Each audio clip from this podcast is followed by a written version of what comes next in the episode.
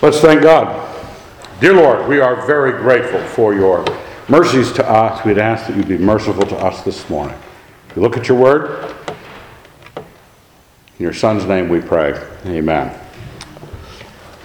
I, I looked at this passage and I said, Evan, if you do that, you're going to blow it up.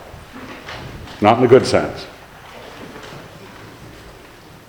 Just want to forewarn you down low in the passage is Timothy 1 or 2.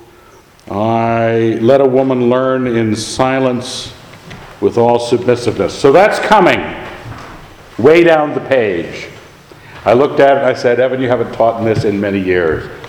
Out of fear, probably, of having the pulpit stormed by angry women wielding sharp stiletto heels and uh, saying St. Paul what was bad things about St. Paul. But I said to myself, uh, there's got to be a way I can get around this, right? There's got to be, you know, every modern pastor spends his days, probably that's why they prepare sermons over whole weeks. They're getting around the passage, right? How to say what it doesn't say, how to give to you what the kind of religion you would like to get. Now, you, you know me well. Oh, by the way, this has nothing to do with anything. Uh, pen.com, which buys addresses of institutions like the Big House Society, sends you a free pen with your name on it Big House Society Inc. No pun intended. It's a pen. Okay. Um, our address, our phone number. And then, if you're ever looking for spiritual edification, because they knew we were a religious institution, they put religious words on the background faith, fellowship, prayer, family, peace, hope, community, praise, and love. And for a few of those, I will never order a pen from these people. But I got a free one not a guide to your Christian walk. Okay, somewhere we're going back to a sermon, right? It's, it's not getting shorter. This is a small church, you know that. And weren't for Erica, we'd be smaller still. The summer would have landed on us, and there's probably still a few hangers on. There was a wedding of a friend at NSA, uh, Josiah Roberts, uh, uh, got married this last, well, yesterday. And so people then will be moving on or people will be leaving town. And then maybe we'll collect a few in the fall. But we're a small church, even in best of times. And I think that it is incumbent upon a pastor of a small church to come up with a spiritual reason why it's small. Okay? Because that's what you do. You, you have the smallite doctrine. A, uh, and the first passage here on the right hand side, Matthew 7, Look at, watch this. I'm going to back this up. Enter by the narrow gate. For the gate, this is Jesus speaking, so no, no back chat. Enter by the narrow gate, for the gate is wide and the way is easy that leads to destruction, and those who enter by it are many. For the gate is narrow and the way is hard that leads to life, and those that who find it are few which is a great verse for all smallite doctrines. Because you have a smallite doctrine, whether it's some sort of, you know, separatist Amish group or a fundamentalist, uh, you know, five people meeting in a garage someplace calling it a church. Or, you know, 40 people meeting in a steepled building that never seems to shift in the level of attendance. So you want to have a smallite doctrine. You say, yeah, we're the narrow gate. We're the, we're the few, the proud, the Marines. Very few people can qualify to be All Souls parishioners. It was hard to get in, right? These, the examinations. You guys all took the examinations, right? Pastor's sons are in automatically.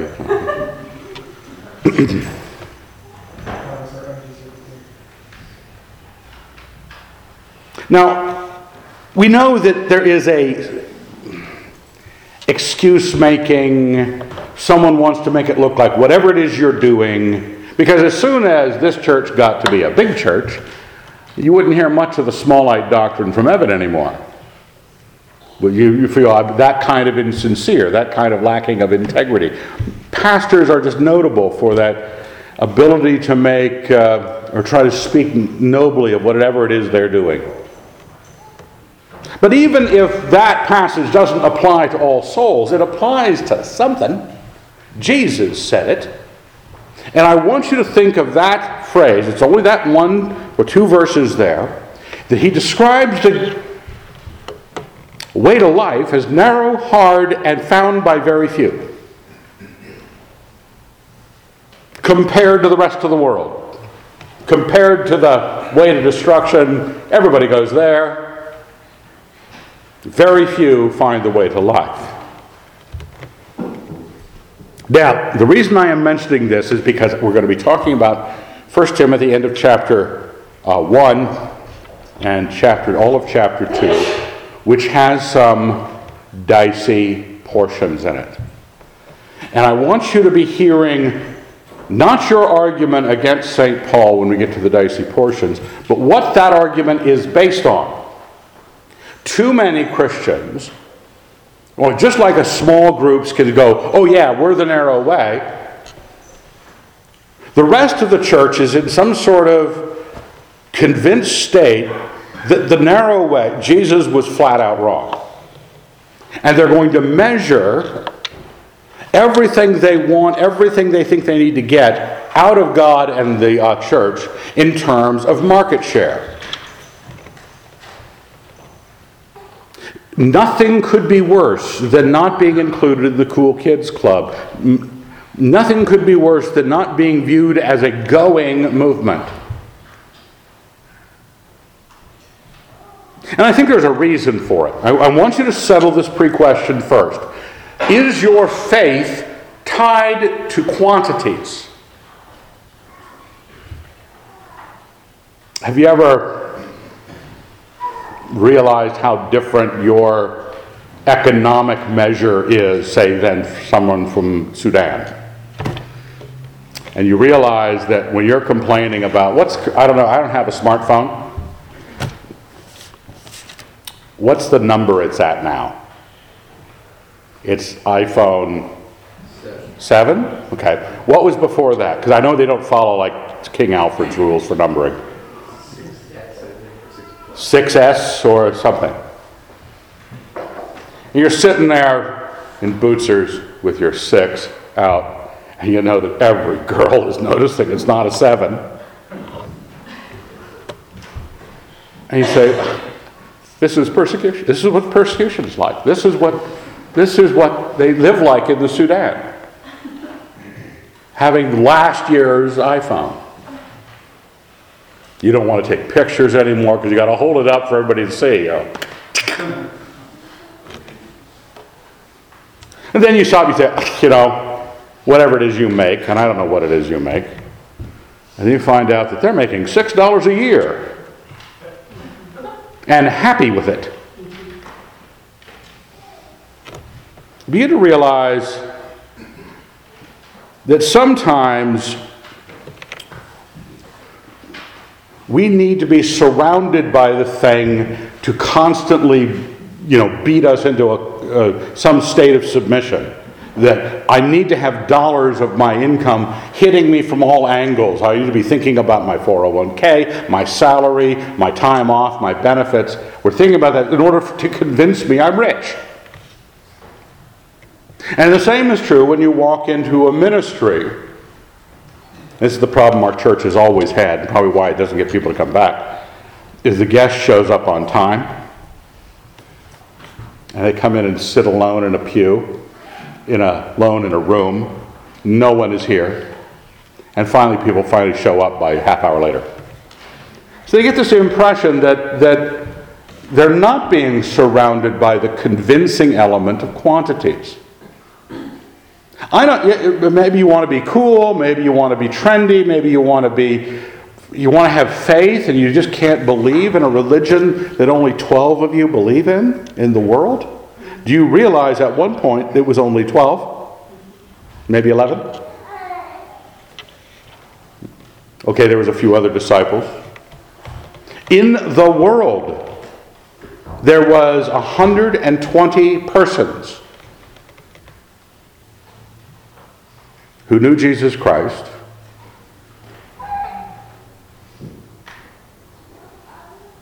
Are you ready to set aside whatever your reason for needing a lot of people in Christianity? We're not winning. The Muslims are going to win. The Mormons are going to win. Our Lord said, Those that find it are few. Accept it and find out what, that what you're experiencing is it the have you found the narrow way?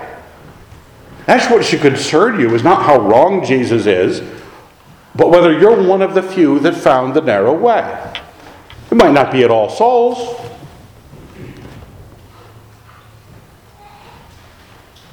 So bear that in mind because when we get to the difficult passages, you want to say, oh, no one's going to be attracted to your church telling women to shut the heck up.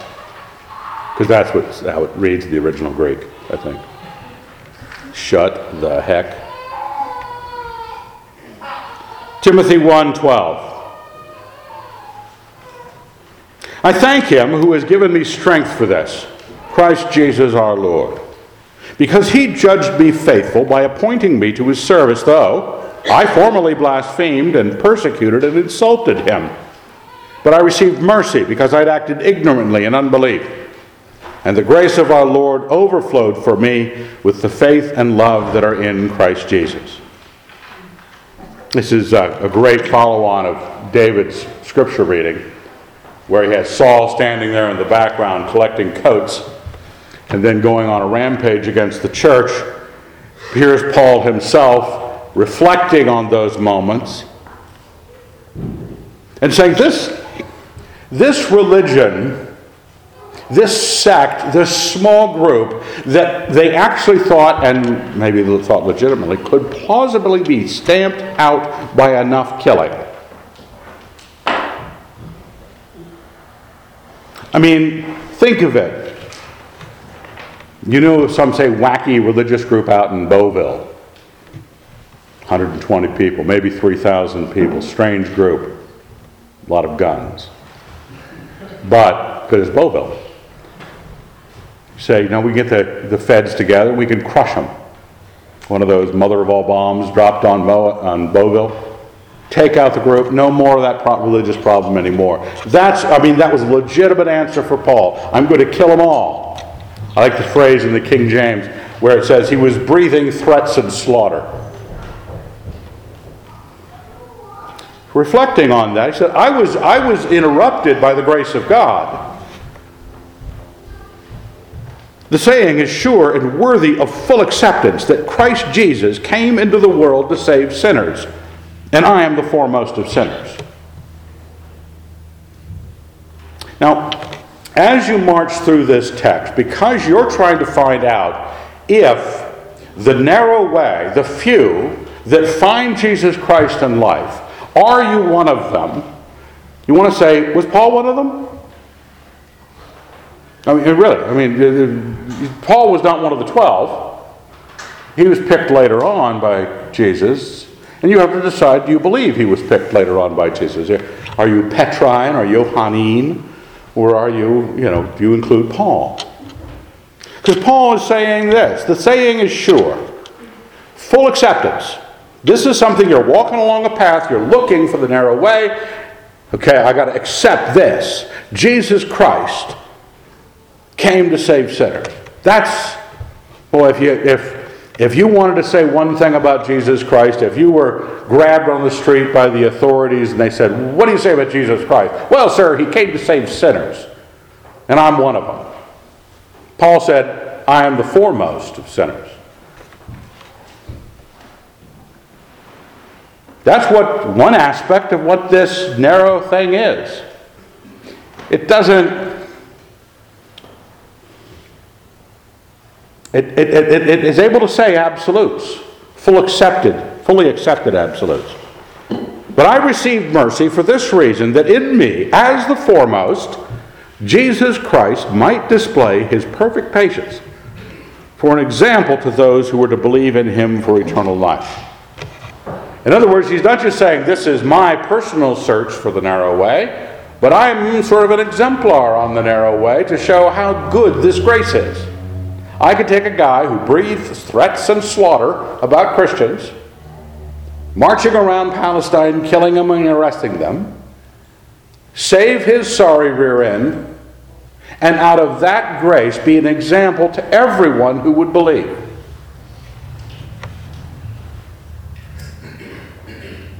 The way that leads to life, back in the Matthew passage, the narrowness and the hardness, and even the fewness, if that's a word, is rooted in this grace.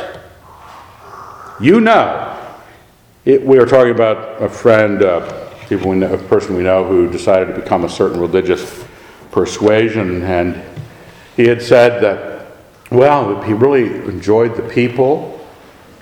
What was the phrase, Leslie? Um, and, and, and really enjoyed the people, and, and uh, it was like joining the Kiwanis. Really liked the people.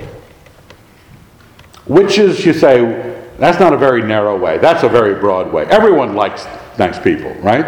If you found a group that met regularly that was filled with nice people, yeah, happy with that. One of the things that narrows the Christian faith down is uh, you have to call in the name of the Lord to be saved.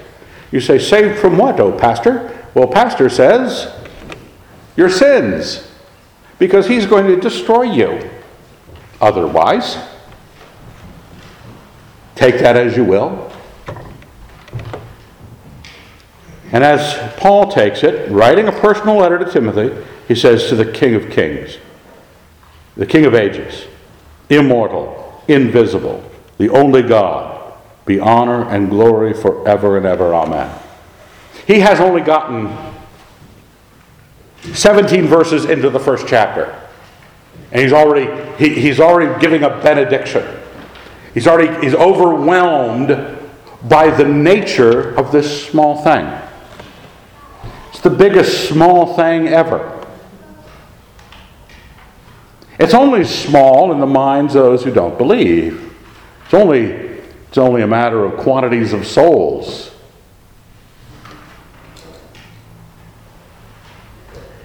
I was thinking about this as a side thing. You know, back in the days when infant mortality was huge, um, a lot of babies died. And uh, you wonder if, in glory, the people who actually lived the life and became a Christian is going to be this small minority of souls because just about everybody in heaven is a baby who didn't make it, you know, just thinking. And we could, we could just be, oh, you're kind of odd. You, you lived a life. You sinned. Just a few times. Well, Paul realizes what this religion, I wanted to include that passage before I got into, well, I was going to start with verse 1 of chapter 2. But I said, uh, Paul's attitude about himself, Paul's attitude about the faith, what it is, you need to have, you need to understand what Christianity is claiming. It's not claiming to be a movement that's going to sweep the world. And if you're out there waiting for it to become a movement to sweep the world so you can join and you can believe because enough people are believing in him, so you feel reassured, believe or don't. But it, it ain't faith if you don't believe, if you're the only person. And Jesus said, when the Son of Man comes, will he find faith on earth? That's a little disturbing. But he's still the King of ages, still immortal, invisible, the only God. And to him be honor, glory forever and ever. Amen. This charge I commit to you, Timothy, my son, in accordance with the prophetic utterances which pointed to you, that inspired by them you may wage the good warfare holding faith and a good conscience. So, if Paul is saying the centerpiece of this in me if the life that Jesus Christ spoke of as finding by the few is this centerpiece of grace to him in his sins, it is the thing that just fills his windshield. He wants Paul, or Paul wants Timothy, excuse me, to echo that in his life. I quoted it last week, and you know, I preached out of later part of 1 Timothy last week and referred back to this verse in 1 Timothy 1, where it says in verse 4 nor occupy themselves with, he said, I left you here, Timothy, in Ephesus, that you would keep them from doing this. Occupy themselves with myths and endless genealogy, which promotes speculations rather than divine training that is in faith. Whereas the aim of our charge is love that issues from a pure heart and a good conscience and a sincere faith. That's what he you know, that's what he taxed Christianity to the wall in simple titles the equation of good conscience, sincere faith, pure heart, issuing love in your life. If you don't have that kind of Christianity, if you're not, if you did not find a group that made you pure, good, sincere, and loving, you're in the wrong small group. There's a lot of small groups. We're trying to find the small group that is Christianity. And he reminds him here in verse 19 that inspired by them you may wage the good warfare, verse 19, holding faith and a good conscience. By rejecting conscience, certain persons have made shipwreck of their faith. This is a concern because uh, people are running around looking for a big group, something with success written all over it. And the success they're looking for is not a sincere faith, a good conscience, and a pure heart, creating love in you. That's not the success. The success is how many the pews are filled, whether the programs are good. Some of them, by rejecting these, have made a shipwreck of their faith. If you don't find the right faith the right way, if you do not find the eternal life, as God has measured it, as St. Paul expressed it, shipwreck is a good way to describe what happens. And have you ever been disillusioned as you've walked that road, the broad and easy road? You could go to any town and, and find a, a big church to go to. And I don't have any problem with a big church. If God is working to create good consciences, sincere faith, pure hearts, and love in those people by the grace of God, God bless them. The church in Jerusalem after Pentecost went through a massive bit of growth, but the rules are simple. I don't measure it by its size, I measure it by its results. The shipwreck happened to Hymenaeus, verse 20, and Alexander, whom I have delivered to Satan, that they may learn not to blaspheme. We don't know much about their sin.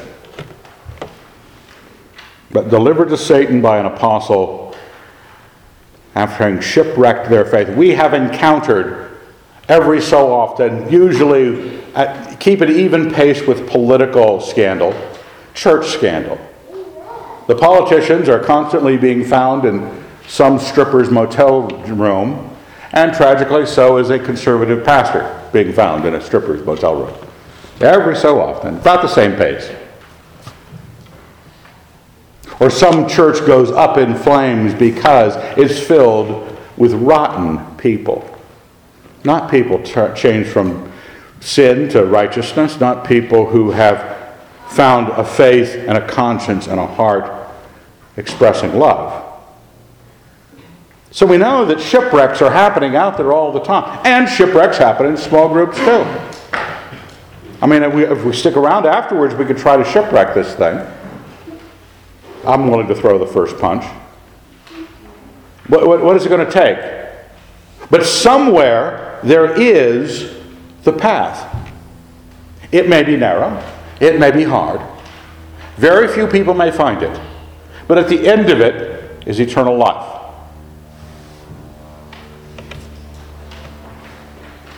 First of all, verse 1. This is where I was thinking. Now, in this passage, the passage that I was really after, first I get to sound like a hippie.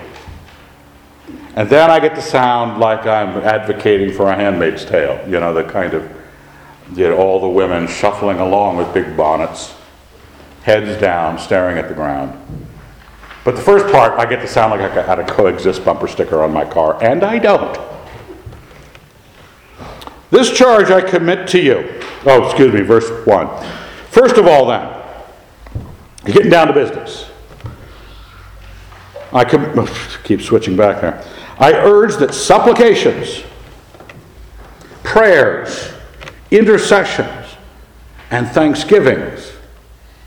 That's a good list. Because that covers all the kinds of prayer. Remember that sweet hour of prayer you committed yourself to during the hymns? This can fill it up. You got supplications to cover, prayers, just regular requests. That prayer just means request. Intercessions, that means standing between, you're interceding between one and another. Thanksgivings, you know what those are. Thank you for the food. For all men. First of all,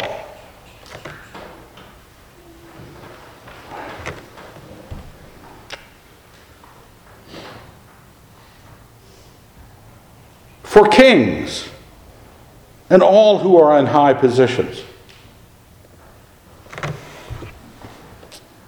It's almost like Paul doesn't care how the powers of the world, what they're up to, I mean, up to in a sense.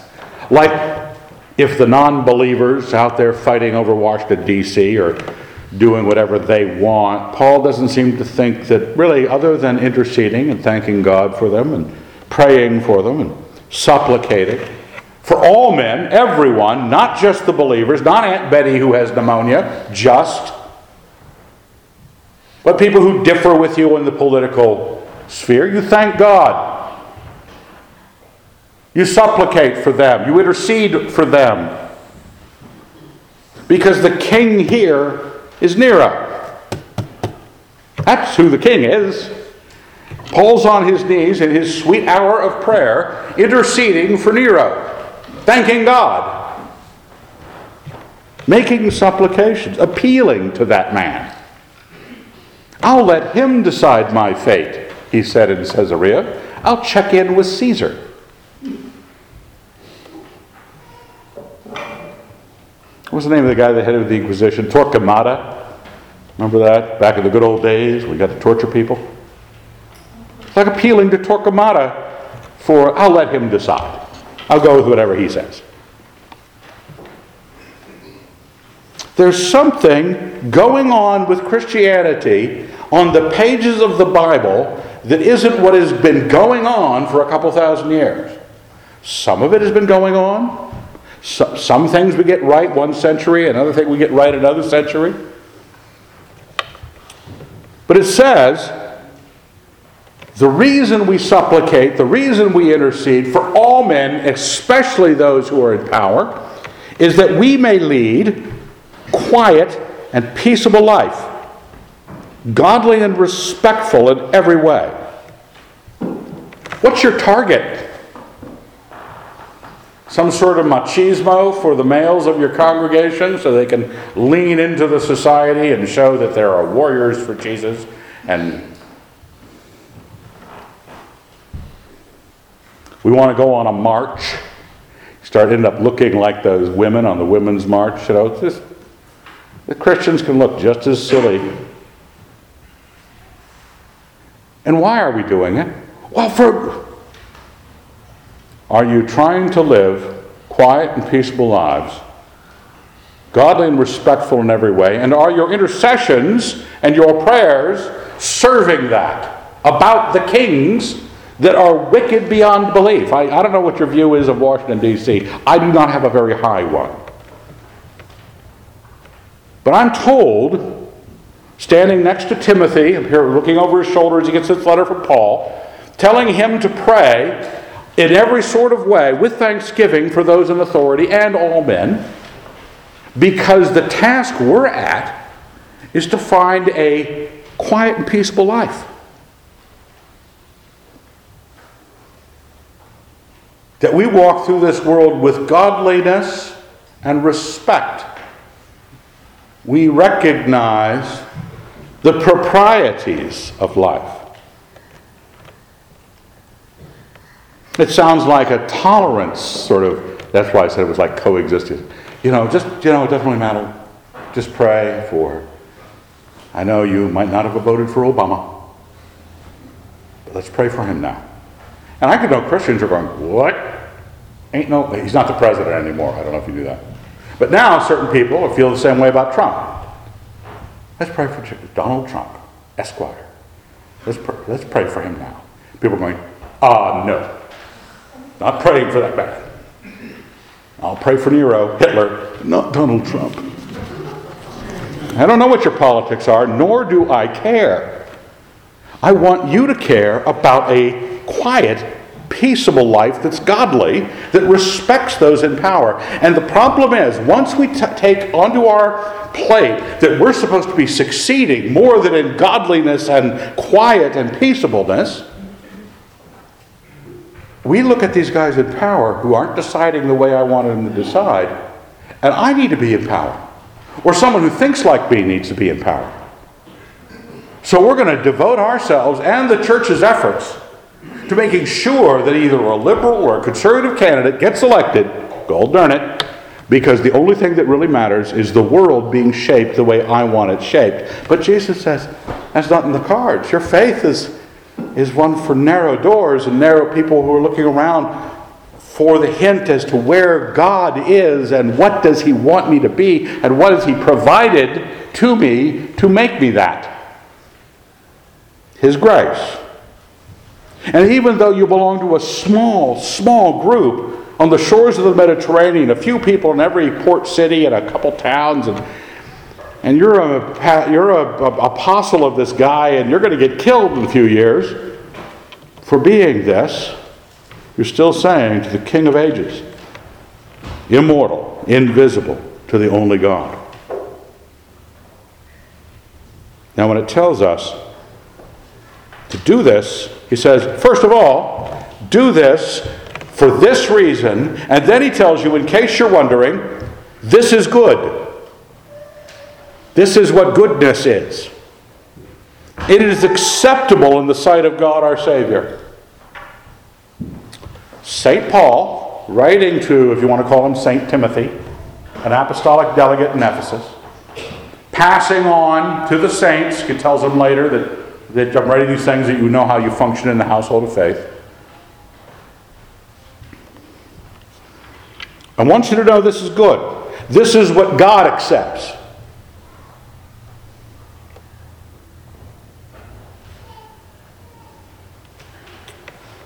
if we hadn't read the Matthew passage, we would have th- thought that Christianity was about winning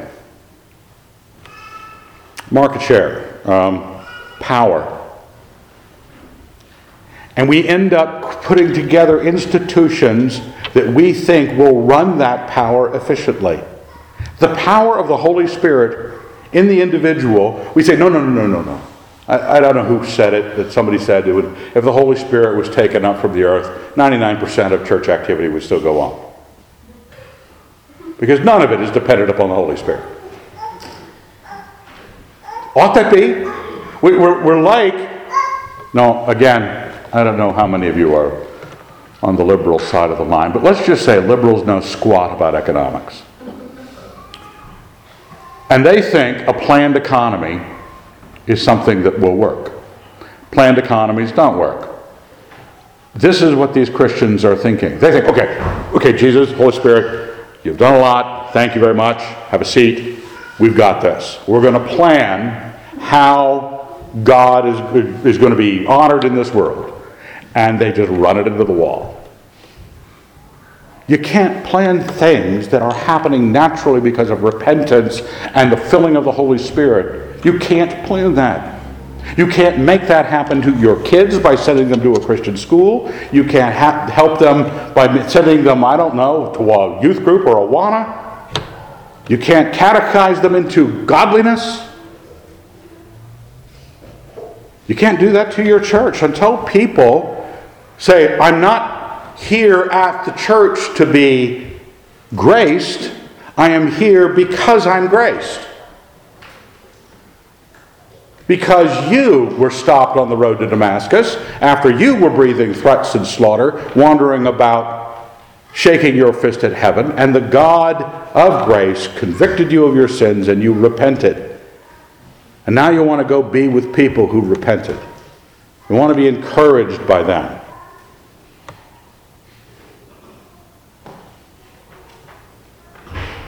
He says, it's not quite liberal. I want you to be praying for the quiet and peaceable life, but not in a liberal agenda that says I, we want to believe what the world believes about things. Because he says, the reason it is good, the reason it's acceptable is because God desires all men to be saved and to come to a knowledge of the truth. We're not here in the world to say all views are correct. We're not here. You'll find your own, you know, bliss. God wants them to be saved. God wants them to know the truth. He wants those few people in that small religion, ancient Near Eastern followers of a carpenter, who got it figured out, forgiven by God because of his death and resurrection he wants you to be carrying that message around so that they might be saved, so they would come to a knowledge of the truth. He says, he says this is, again, this is why it's not a, a liberal phrase. There is one God, verse 5. And there is one mediator between God and men, the man Christ Jesus, who gave himself as a ransom for all, the testimony to which was born at the proper time. He just sort of sums up, he hits you with the gospel, he says, This is what it is. Just like I said back in verse 15 that Jesus Christ came into the world to save sinners, and I'm the foremost of sinners. This is what it's about. There is one God, and God has sent a mediator, Jesus Christ the righteous. And for this I was appointed a preacher, an apostle. I'm telling the truth, I am not lying, a teacher of the Gentiles in faith and truth.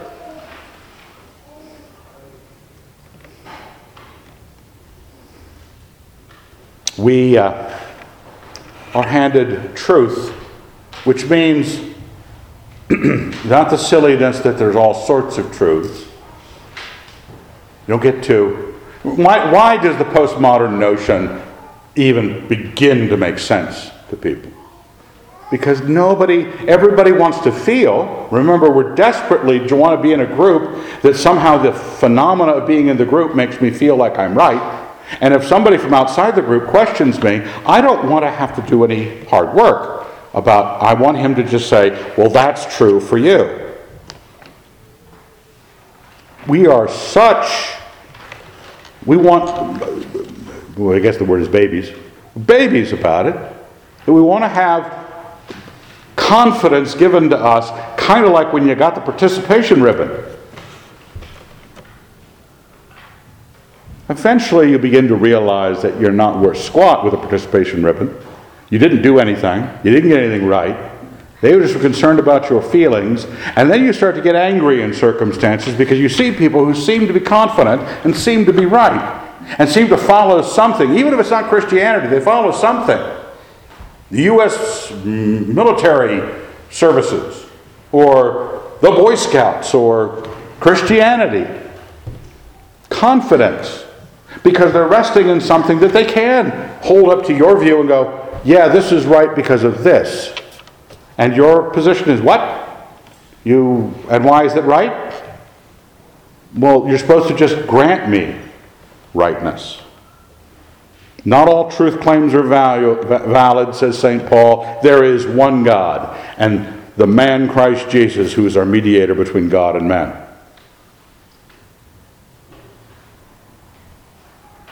So in verse 8, I desire them. I put that in red as kind of a way out, you know? And a little bit later, I say, I permit, when it says, I permit no woman to teach. I desire that in every place. Someone's going to come in here and say, oh, see, uh, it's just Paul's opinion. He desires, he permits. I think we should do it differently nowadays. Good for you. I desire then that in every place the men should pray, lifting holy hands without anger or quarreling. Right there, right then, the smallness of the faith is revealed. Not because it said the men. What are you trying to say? Don't the women can't pray? Don't. Don't focus on the wrong thing. Lifting holy hands without anger or quarreling.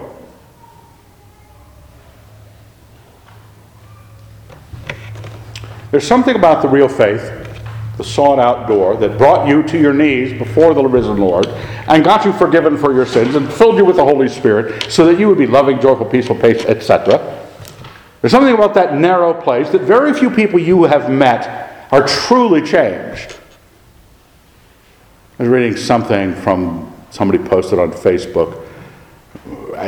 William Lane Craig is usually brighter than this, but it supposedly came from something he published where it said there was a Christian where it was a one to seven ratio, Christian and non-Christian. And the same week, I had an email from a friend in Seattle, Patrick Orr. He said, In 10 years, I have met two, maybe three Christians, other than in church, but just on the street, someone who's a Christian.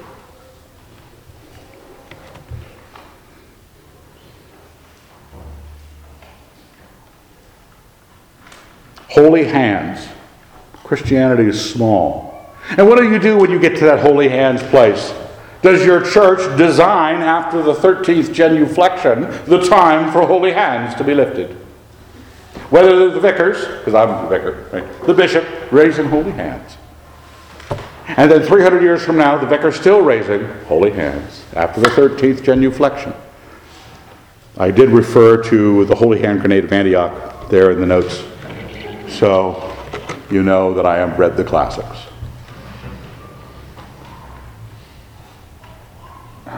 No, it's actually a measurement of your hands being holy. Not that they're lifted or not lifted. I know that you're kind of restrained, American, Anglo Saxon, you know, let's not have any emotion here. So I don't ask for much. Lydia did raise her hand there, but that was well within the purview of, you know, white people from evangelical circles.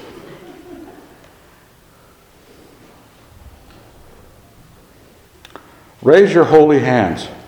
Oh, we'll have a way to check this without anger or quarreling. That's the history of the church right there. Right? Anger and quarreling. That's what we're good at. You know, I'm not a Calvinist, and I enjoy a debate with a Calvinist. But boy, that little discussion has not borne fruit for the kingdom. You wonder what, what are we up to? Is that that's really more of a hobby that's not Christianity. I don't have to convince them that they're wrong. They're still wrong. They don't have to convince me that I'm wrong. I'm still wrong. Whatever the situation, we're supposed to do it without anger or quarreling. How would you? How are you going to do that? What's, what's got to be what's got to be happening in you as a man that what you bring to church is such a kindness and such a love that even when you disagreed with everything the pastor said this morning, which is possible given the passage, you still care for me. And then it goes on to women, because this is, this is all prep. It's not so I can have a chance to slap women around. Because the passage says, also women should adorn themselves modestly and sensibly and seemly apparel. Oh, here we go you can just picture the flower print dress at a modest length, like a Christian woman should. A Little black cap, maybe a little white cap, maybe the handmaid's bonnet. Women should adorn themselves modestly. and sensibly. And then it gives a list. Not with braided hair. Just a second, let me check. Trying to spot a braid here somewhere.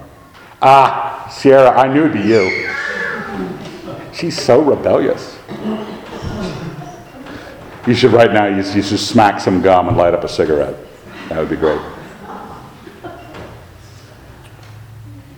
Or gold. All of you who I didn't wear braids in my hair today, like Sierra. But every one of you are wishing these brass earrings were gold, but you got gold, ladies? You got some gold? I bet you you do. Or pearls. My wife, the bishop's wife, came with real ones or fake ones? Real pearls, because health and wealth, all that. Um, what else? What is else is banned? Or costly attire. What's the most expensive outfit we have here this morning? Isn't that? Should we ask that like on Mother's Day? I grew up in churches where they always say, "Who's the oldest mother here?" And like some poor woman, you know, has to stand up. I am the oldest person. And the woman has to say, Yes, I have the most expensive outfit on. Thank you. I am the most disobedient. I challenge Sierra to the, to the title. Why am I making fun of this? Paul just said this. Now you don't have to pay attention to it because I haven't made fun of it. Right? Is that what we're supposed to do? Find our way around what Paul's up to? One thing my father always taught me is you're not supposed to be thinking of ways it doesn't apply, but thinking of ways it does apply. Do you want to be like what the apostle recommends? Do you like to be what Christ recommends, or do you want to find ways not to have to do what he says? And is it just the ludicrousness of this? Actually, the passage doesn't say what I was suggesting. I stopped halfway through. when it says the women should learn modestly and sensibly and seemly apparel, if some rat bastard of a husband who liked to have his handmaids lined up in a row, dressed like, you know, Stepford wives or dressed like, you know, really shy and retiring people, never, and he has them just right, and the, and the patterns all came from the same bolt of cloth. He's just as immodest, or he's making his women be just as immodest as the woman with the expensive clothes. You're not supposed to be. When it lists the clothes, it's not listing bad ones. It's not like braided hair is somehow, braids. The issue is not with visual modesty, you idiot. He said, when I sang, be modest, sensible, apparel, I don't mean clothes. Got it?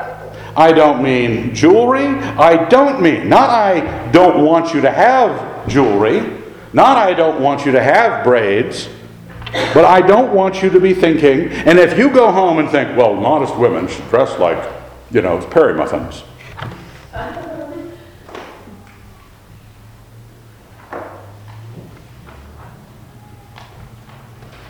It says, they should adorn themselves in seemly apparel, not with clothes, but, verse 10, by good deeds, as befits women who profess religion. Because our religion, called Christianity, is not about what kind of culture you have. We had a recent hubbub about controlling culture and choices in the church, whether it's legalism or whether it's just the impact of two different worlds, two different generations. Um, and I'm not ready for what, what the young generation are going to come up with, because, you know, we all know. I was an idiot when I was young, you're an idiot when you're young. It changes things. But that's not what the faith is about. The faith is about good deeds, because that's what women who profess religion would be. Do you measure Christianity in terms of the goodness? Just like the men, not whether you lifted holy hands, it was called that after the 13th genuflection, but whether or not your hands are holy and you can go into church without anger or quarreling. Can the women actually say, you know, I know you'd never let your daughter dress like this, but I'm a real servant of the church? Can you say, I am someone who has sought God and His goodness? And yes, it's going to affect your attire. Yes, you're going to think twice about putting some things on. That's what befits them. But then it says, Let a woman learn in silence with all submissiveness. I permit no woman to teach or to have authority over men. She is to keep silent. Possibly both of those passages are about the teaching aspect. Now, I want to tell you one thing it's not cultural for Paul. Even if it were, he is saying, I don't allow this. And you say, but I, would, I, I want to have women pastors. I mm, good for you. Form, form your own religion. Measure your godliness against St. Paul's godliness. Measure your visions of Christ against Paul's visions of Christ. Happy to see whether or not you're good in the end. I want to be belonging to the religion that St. Paul represented, the Holy Spirit in him in goodness, and what he reflected of Jesus Christ. And if it means I've got to accept something entirely unacceptable to the society at large, fine. I'm not about size of interest, I'm about finding the truth. Paul gives for Adam was formed first and then Eve, kind of outside of his cultural mix. Adam was, oh, I don't know, 4,000 years prior to Paul. So he's not referring to, you know, because I saw some women at Safeway and they were talking, and I don't like that. No, he said, this is the way the world is. Adam was formed first, then Eve. Adam was not deceived, but the woman was deceived and became a transgressor. Paul says the order of creation and the order of sin has an effect on this decision regarding women teaching in the church. If you don't like it, and it's very possible that some of you don't, you say, I'm not going to object, this sermon has gone on too long as it is. Especially when he pauses like that. But that's what it says.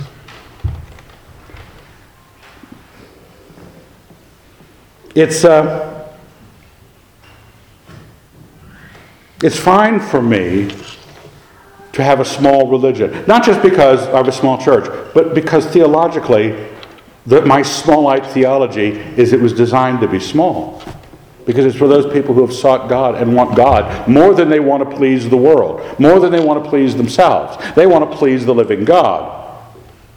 And if you don't like what St. Paul says, I would say perhaps you shouldn't be in the Christian religion. Don't try to take all the words from the Christian religion and design a seminary that will teach you what exactly what you want to hear that matches exactly what the world is suggesting today so that no one will keep you out of the good clubs. You're about Jesus Christ or you're not. Now, it says, I have this Luke passage, and I'll close with that. This is an echo of the passage out of Matthew. He went his way through the towns and villages teaching and journeying toward Jerusalem. And someone said to him, Lord, will those who are saved be few? And he said to them, Strive to enter by the narrow door. For many, I tell you, will seek to enter and will not be able. That adds another little aspect to it.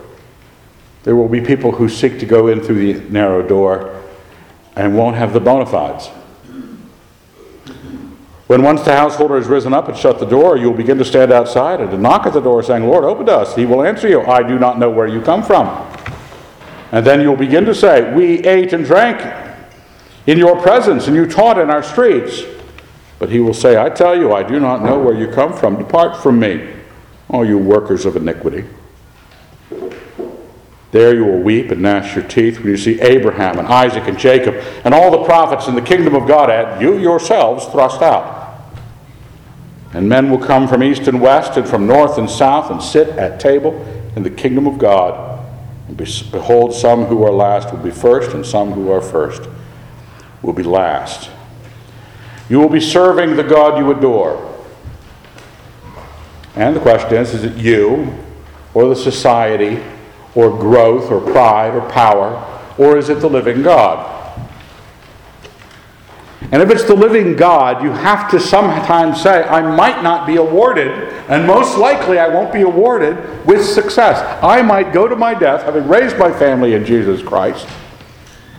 I've had very little impact, had a job in North Idaho, a little blip on the radar, my life a vapor, it says in James, and I'm out. But pleasing to God, part of his kingdom, because the nature of his kingdom. He says in Luke, the kingdom of God is within you. And it better be not some sort of